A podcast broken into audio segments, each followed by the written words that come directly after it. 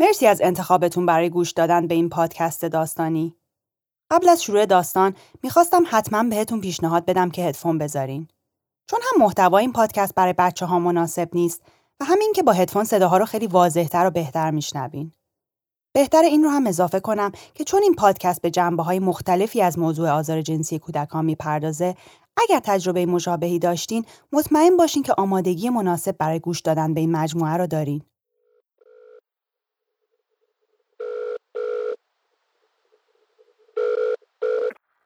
سعادت تهران بفرمایید.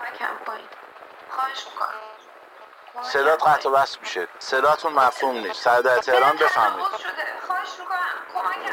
خیلی خوب. آمبولانس هم می‌خوای؟ نه. فقط بی... بیام. می‌دونی کجایی؟ آدرس بلدی؟ می‌دونم کجا. خب آدرست کجاست؟ بگو. من بولم قلهک کدوم خیابون؟ الو. کوچه شیدایی؟ صدات قطع و وصل میشه.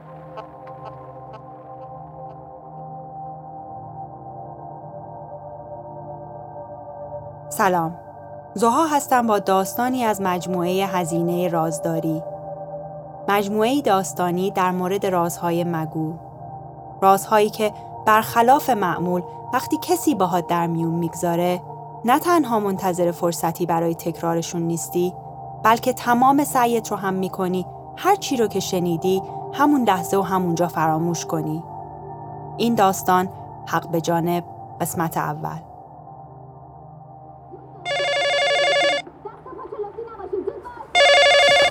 الو؟ منزل سینا سلطانی. بفرمایید. خانم من از دادسرای شریعتی تماس می‌گیرم. اتفاقی بر پسرم افتاده؟ نه مادر. فقط به باباش بگیم با مدارک شناسایی بیاد دادسرای شریعتی. چرا؟ چه اتفاقی افتاده؟ من از جزئیاتش خبری ندارم مادر. خدافظ الو؟ الو؟ شروع این داستان از دستگیری سینای 18 ساله به جرم تجاوز و تعدی جنسی به تناز 15 ساله و با خبر شدن خانواده هاشون از این اتفاق است. دلم داره شور می‌زنه. جناب من می‌خوام بچه‌مو ببینم. اسم تناز ماهوری شما اگه یه دقیقه سرشو بیاری بالا لازم نیست صد بار بپرسی. گفتم که باید یه چند دقیقه منتظر باشین فرم شکایت رو پر کردین خانم ماهوری. اسدی هستم جناب. من نمی‌دونم چی شده. فرم چیو پر کنم آخه؟ منتظر باشین الان صداتون می‌کنم. این شهرزاد مادر تنازه. همون دختری که اول داستان صداشو شنیدین. خیلی طول کشید تا تونستم رازیش کنم با من در مورد اون روز و اتفاقاتی که بعد از اون افتاد صحبت کنه. یه بار دیگه صدا رو تست کنیم. یک دو سه خوبه آره خوبه مرسی. ببین فقط من بازم میگم من تصمیماتم رو توجیه نمی‌کنم اه، من که گفتم هر سوالی پرسیدم به نظرت مناسب نیست دوست نداشتی اصلا جواب نده. خیلی خوب ممکن از حس و حال اون روزت بگی؟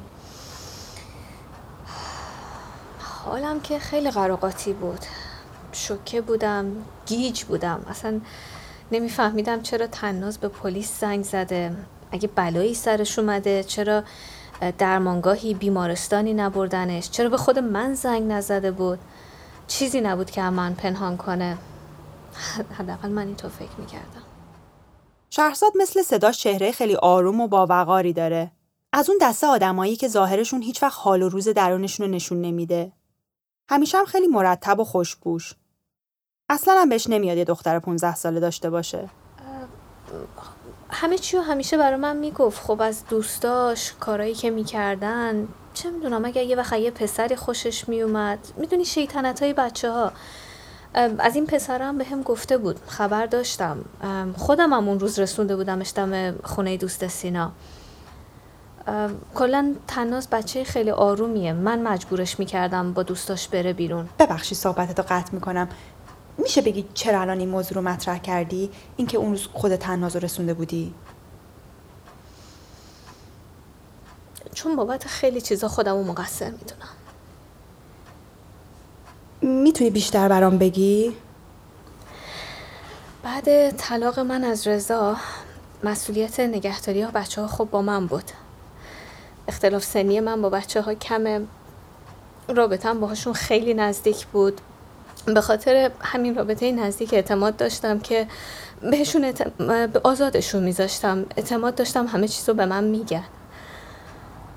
همینم یه بهانه بود که اطرافیام همیشه منو سرزنش کنن. شهرزاد دقیقا جواب سوال منو نداد. ولی منم فکر کردم بهتر اصرار نکنم.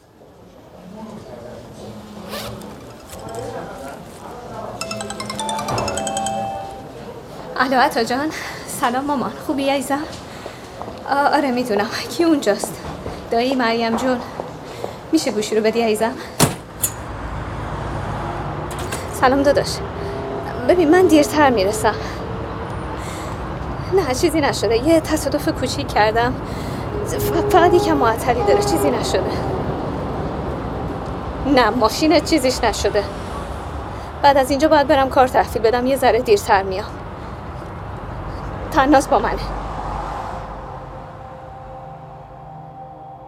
شهرزاد به هم گفت که اون روز با وجود اینکه خودش رو از نگرانی و دلهوره حسابی باخته بوده نمی‌تونسته به کسی اعتماد کنه و حرفی بزنه. مخصوصا اینکه هنوز معلوم نبود اصلا چه اتفاقی افتاده. برای همین چاره جز صبر کردن نداشته. صبری که البته اون موقع هنوز نمی‌دونسته که برای یک مسیر سخت و طولانی بهش خیلی احتیاج پیدا می‌کنه. چی کار می‌کنی محبوب؟ هیچی بابا می‌خوام بوی سیگار زهار اذیت نکنه مرسی خیلی ممنون. خب شروع کنیم؟ بله بفرمایید این اولین مصاحبه من با پدر و مادر سیناه. با وجود اینکه خیلی مطمئن نبودن که من چرا می‌خوام باهاشون صحبت کنم، رضایت دادن که همکاری کنن. خب راستش من فکر نمی کنم حال و اوضاع اون روز ما رو اصلا شما بتونین درک کنیم ما می‌دونستیم که سینا به جرم چه می‌دونم به جرم تجاوز دستگیر شده. اما از جزئیات ماجرا هیچ اطلاعی نداشتیم و اصلا نمی‌دونستیم چی کار باید بکنیم. محبوبه که کلا شوکه شده بود. اصلا حالش بد. یادآوری اون روز هنوز حال منو به هم میریزه. مثلا نمی‌دونستم ما برای چی اونجا هستیم چه اتفاقی افتاده. منم کاملا شوکه شده بودم. فقط اینو می‌دونستم که باید هر جور شده پیگرد قانونی رو متوقف کنم و یه راه دیگه برای حل قضیه پیدا کنم. ما مطمئن بودیم که این اتهام واقعیت نداره. اما خب اطمینان ما به چه دردی می‌خورد؟ ببخشید من کلا از سوال شما دور شدم. معذرت می‌خوام. اصلا مشکلی. نیست فقط ببخشید اگه که سوالای من خاطرات بدی رو براتون زنده می‌کنه. مشکلی نیست. تجاوز جرم مهمی به حساب میاد مثل قتل آدم ربایی اما اثبات تجاوز به اون خیلی سخت و به مراتب اثبات آزار جنسی سختتر هست. برای اینکه بهتر بتونم با شرایط قانونی این ماجرا آشنا بشم، با خانم راضیه رئیسی تماس گرفتم. خانم رئیسی وکیل پایه که دادگستری و فعال حقوق زنان در ناحیه استان فارس هستند. ببین نکته که وجود داره اینه که خیلی ها نمی‌دونن مجازات تجاوز به عنف اعدامه و خیلی پیش میاد که وقتی شاکی این رو می‌فهمه می‌خواد شکایتش رو پس بگیره اما چون جرم جنبه عمومی و حق اللهی داره پس گرفتن شکایت مجازات رو متوقف نمی‌کنه. البته که در این جور موارد قاضی می‌تونه حکم اعدام رو به حبس تعدیل بده. کجا بودیم؟ داشتین از اولین برخوردتون با مادر تناز می‌گفتین. راستش تا قبل اینکه با خانم اسدی روبرو بشم فکر می‌کردم که چطور بگم؟ نه اینکه می‌خواستم روی کار سینا سرپوش بذارم. باور کنید اینطور نبود. اما خب بالاخره سینا جوونه دیگه. هزار نفرم هستن که به خاطر بدبختیشون هزار کار می‌کنن. برای همین فکر می‌کردم یه جورایی شاید بشه قضیه رو با چطور بگم با پول حل کرد. اما وقتی با خانم اسدی روبرو شدم دیدم کار خیلی نمی‌دونم سخت بود. ببخشید من منظورتون رو درست متوجه نمیشم. چه کاری؟ چی سخت بود؟ حالا تو این دوره زمانه نمیشه از سر و وضع کسی تشخیص داد که کیه و چی کاره است. من که منظورم این نبود. مگه دروغ میگم؟ خودت اون روز گفتی که نمی‌دونی خانم دنبال پوله یا چی؟ این چه حرفیه محبوب؟ وا خب چه داره؟ تو رو خدا پاشو حداقل به رضا زنگ بزن تلفن اون دوست وکیلشو بگیر. زنگ بزنم چی بگم؟ زنگ بزنم بگم پسر گل چه غلطی کرد پسر گل من. بابا وایس ببینیم اصلا چه اتفاقی افتاده. تو آبرود نری یه وقت خدایی نکرده. وقتی این حرفا نیست تو رو خدا شروع نکن. ببین چه بازی سر ما در آوردن. کجا داری باش؟ همینجا باش همینجا الان برمیگردم.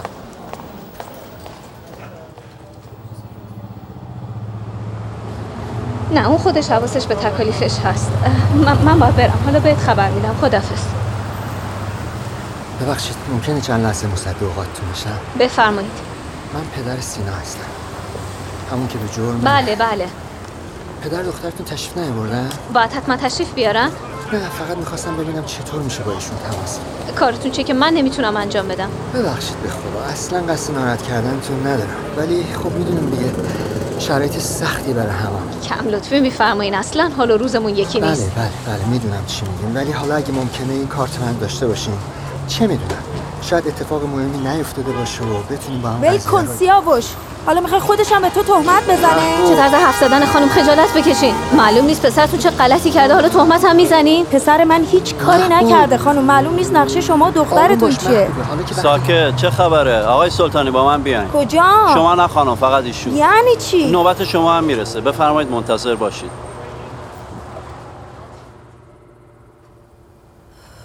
ببخشید خیلی از سوالا مونده؟ مشکلی نیست. عیبی نداره. فوقش زنگ می‌زنیم میگیم دیرتر میریم دیگه. بابا آخه تو این ترافیک؟ سعی می‌کنم کوتاهش کنم چشم. یادم گفتین اون روز ازتون یه سری سوال پرسیدن. ممکنه از اون بگین لطفا؟ راستش خیلی درست یادم نمیاده ولی از رابطه سینا و تناس پرسیدن که من اصلا تا اون موقع اطلاعی نداشتم از این قضیه. و چیزی که برای من خیلی سخت بود پذیرفتن اون اتهام بود و اون احساس حقارت تو اون شرایط. الهی بمیرم بچم تو اون وضعیت چه حالی داشته؟ خیلی اصرار کردم که با خود سینام صحبت کنم. اما مادر و پدرش گفتن که خودش راضی نشده. نمی‌دونم چرا ولی یه جورایی مطمئن نیستم که اصلا ازش پرسیده باشن. سوال دیگه ای ندارم. می‌تونیم بریم. بله حاج آقا. ولی می‌خواستم بدونم امکانش هست سینا رو من به قید وسیقه آزاد کنم؟ تا قاضی چی دستور بده؟ خب چطور میشه با ایشون صحبت کرد؟ آخه- حالا به موقعش. آخه فردا نتیجه کنکور اعلام می‌کنن. خدا شاهده. خدا شاهد سینا پسرم خیلی زحمت کشته. من مطمئنم رشته خوبی قبول شد. فعلا برو دعا کنیم مشکلش حل بشه. بعد فکر دانشگاه و کنکورش باش. بفرمایید آقا بفرمایید. نقش وکیل تو اینجور پرونده ها بسیار مهمه. وکلا با دفاع حرفه ایشون می‌تونن به روند پرونده کمک بزرگی بکنن. اما مشکلی که وجود داره اینه درصد کمی از همکارای ما حاضرن در این گونه موارد خاص وکالت کنن. این هم به خاطر سختی ها و دردسرهای فراوانیه که اینجور کیس ها دارن. خانم رئیسی برام از دردسرهای کار بیشتر گفت. از اینکه دستور گرفتن برای مطالعه اینجور پرونده ها قبل از پایان گرفتن تحقیقات مقدماتی برای وکلا می‌تونه خیلی سخت باشه و برای همین وکیل ندونه از چه راهکارهایی برای دفاع می‌تونه استفاده کنه. اینکه بعضی وقتا به بهانه اینکه موضوع حیثیتی و آبرویی هستش وکیل اجازه حضور در خیلی از جلسه ها رو نداره و دردسرهای دیگه ای از این قبیل. دسترسی به وکیل برای متهم به تجاوز به اون به لحاظ اینکه مجازاتش اعدام هست طبق قانون اجباریه. حتی اگر متهم خودش وکیل تعیینی به دادگاه معرفی نکنه دادگاه از قانونهای وکلا می‌خواد که یک وکیل تسخیری برای متهم تعیین کنن که البته هزینه این وکیل تسخیری هم به عهده مقامات قضایی هستش. خانم رئیسی گفت که اگه شاکی هم به دلایلی امکان گرفتن وکیل رو نداشته باشه می‌تونه برای وکیل رایگان درخواست بده. اما بر اساس قانون وجود وکیل برای شاکی اجباری نیست و برای همین امکان داره دادگاه وکیلی برای شاکی تعیین نکنه. که در این صورت تمام مسئولیت تنظیم پرونده و پیدا کردن شواهد به عهده سرپرست فرد آسیب دیده میافته. اثبات این امر که تجاوز به عنف و اجبار بوده به عهده شخص قربانیه و اقرار قربانی دلیلی محسوب نمیشه. بنابراین در 24 ساعت اولیه و هفت روز اول خیلی مهمه که قربانی آثار جرم رو از بین نبره. نکته مهم دیگه این هستش که دسترسی به پزشکی قانونی در جرائم مهم مثل تجاوز به اون به صورت شبانه روزی هست. همچنین ما اورژانس اجتماعی داریم. با شماره 123 که البته هنوز در جامعه شناخته شده و کارآمد نیست. اما این نهاد برای این افراد که به شدت به خانه های امن و دور شدن از محل حادثه حتی روانکاوی نیاز دارند می‌تونه مفید باشه.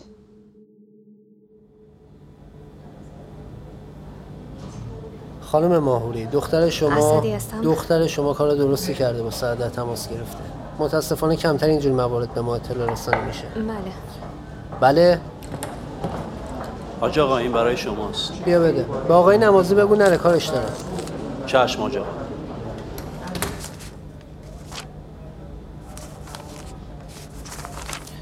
گفتید مطلقه هستید؟ بله. پدرش کجاست؟ خارج کار می‌کنه. من مدارک های هزانت رو همه رو براتون آوردم. بهتون ندادن؟ چند وقت این پسر رو می‌شناسه؟ خیلی ام، پس شما هم در جریان بودید. کی به خونتون رفت آمد داره مت- متوجه منظورتون نشدم مرد غریبه ای هم میاد و میره. این چه رفتی به قضیه داره؟ لازم نیست عصبانی بشید. جواب پزشکی قانونی اومده. طبق این گزارش نشانی از دخول اجباری نبوده. اما دخترتون باکره نیست. خودش هم اصرار داره بهش تجاوز شده.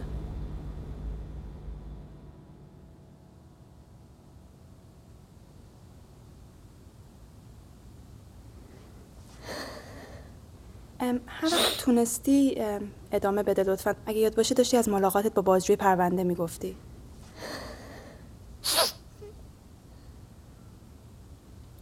ببخشید شهرزاد جون. می‌دونم که مرور خاطرات اون دوران خیلی برات سخته. ببین مهم راجع به این مسائل حرف زده بشه. جایی که تو نشستی شاید. اگه جای من بودی به این راحتی واسه من نسخه نمیپیچیدی.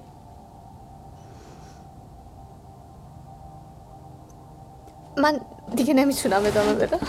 می‌دونی که خیلی طول کشید تا تونستیم قرار این امروزو بذاریم. ببین اصلا اصرار نکن. من می‌خوام فکر کنم. اصلا شاید نخوام دیگه این مصاحبه رو ادامه بدم. نمی‌تونم.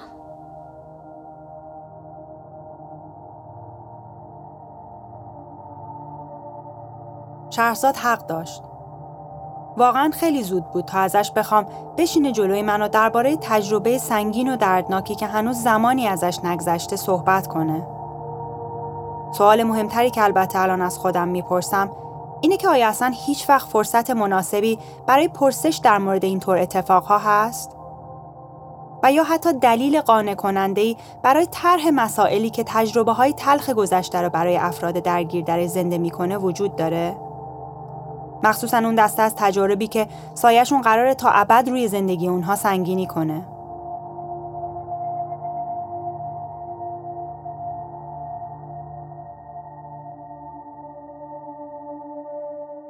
خوشحالم که تا آخر این قسمت من رو همراهی کردین. چهارشنبه دیگه با قسمت دوم داستان حق به جانب منتظرتون هستم. از همکاری راب شیلیگا، طراح و تدوینگر صدا و صدا پیشه ها پگاه نوریخواه، محمد حیدری، وحید انصاری پیری، مسیح جدی، صالح زارعی لعلابادی، پانتیس عطایی و بیتا پومری و همچنین راضیه رئیسی وکیل پایه که دادگستری در تهیه این داستان بی نهایت ممنونم. بدون کمک و اعتماد اونها تهیه این داستان امکان پذیر نبود.